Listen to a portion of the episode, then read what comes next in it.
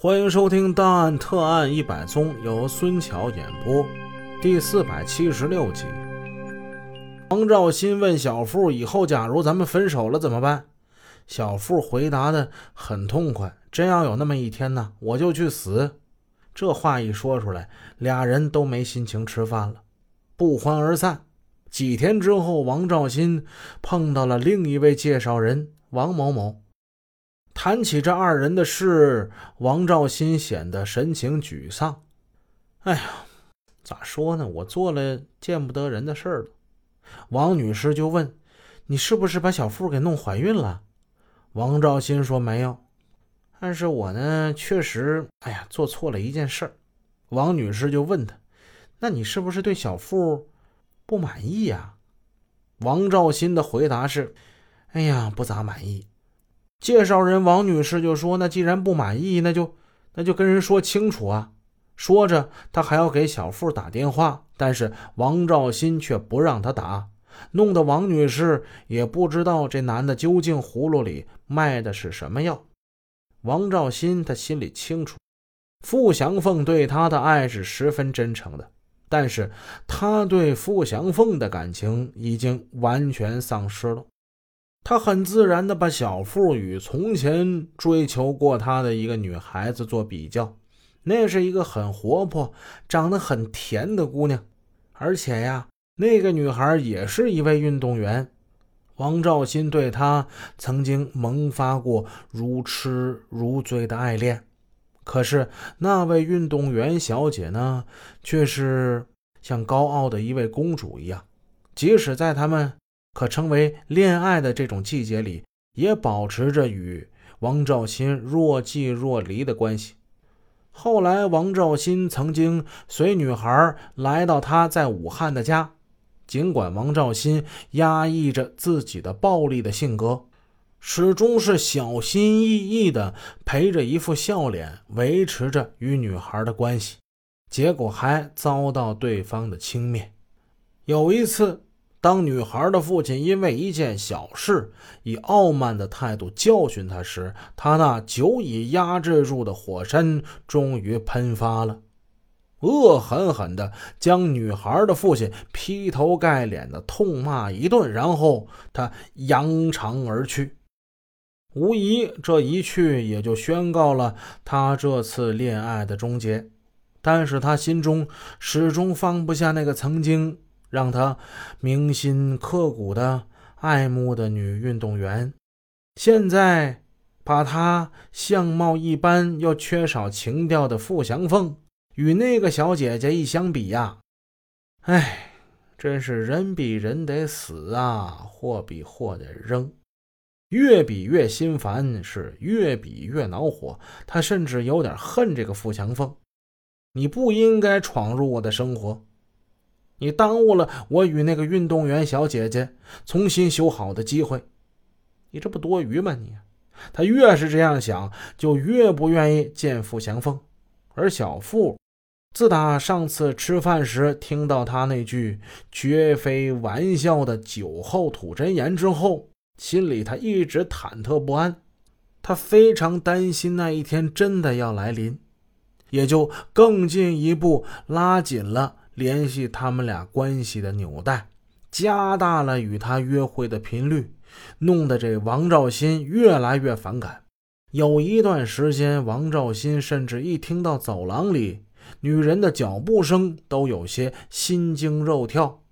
到了七月初，他决定回辽宁老家，先躲开她一段。临走时，他给女人留下了一封信，但不告诉他老家的详细地址。傅祥凤急了，他找到了王兆新的工作单位，要了地址，专门请了假去辽宁找他，不料还扑了个空。小傅气哼哼地回到北京，后来听说王兆新是躲在他叔叔家，而且生了病了。傅祥凤又风风火火地赶回辽宁，见面之后，傅祥凤还激动地哭了。这段时间，傅祥凤每天给他做饭、熬药，陪他聊天、散步。在这座东北的小城，他们的出现还是挺引人注目的。毕竟来自京城的他们有一种别样的优越感。这一次一待就是二十多天，王的情绪也似乎好了起来，笑容重新回到他的脸上。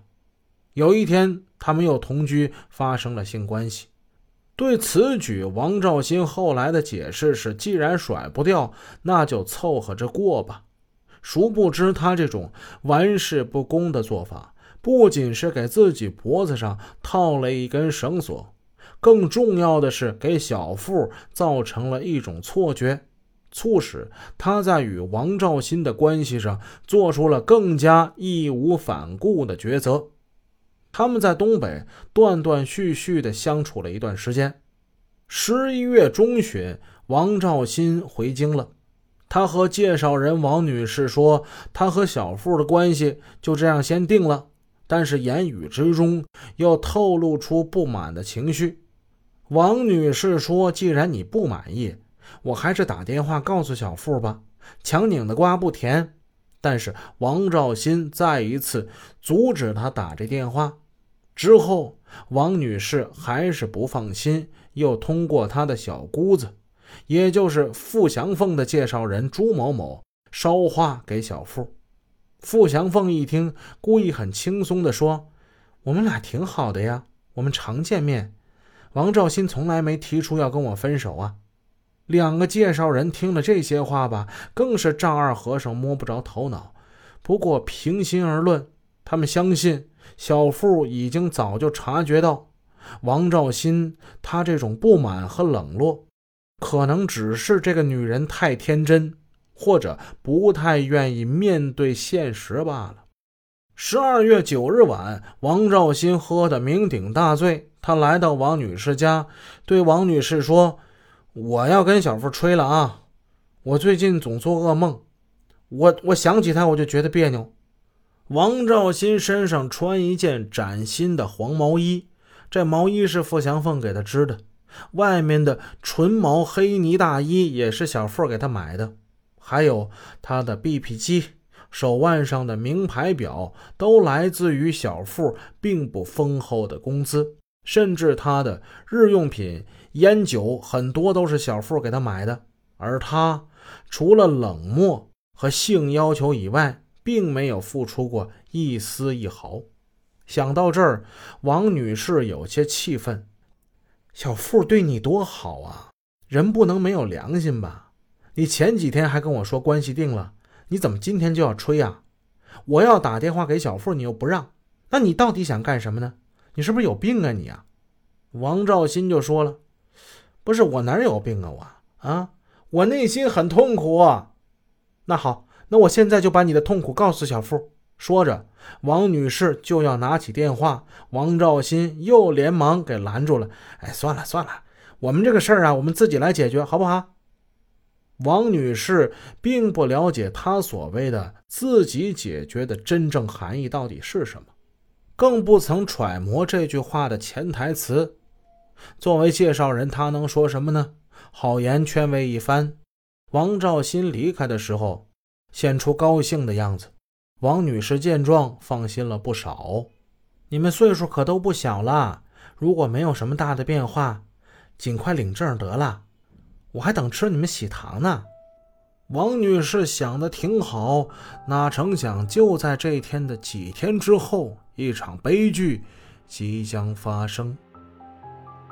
本集已播讲完毕，感谢您的支持，祝您一天好心情。